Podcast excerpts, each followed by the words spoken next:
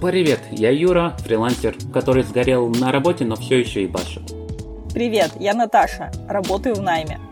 Мы хотим разобраться, почему люди выгорают на работе и какие смыслы вкладывают в свою работу. Это подкаст «Какой смысл?». В подкасте мы будем говорить о профессиональном выгорании и карьерных кризисах. Как быть, если уже горишь, и что с этим можно сделать? Мы будем э, говорить о собственном опыте и попросим поделиться историями наших гостей.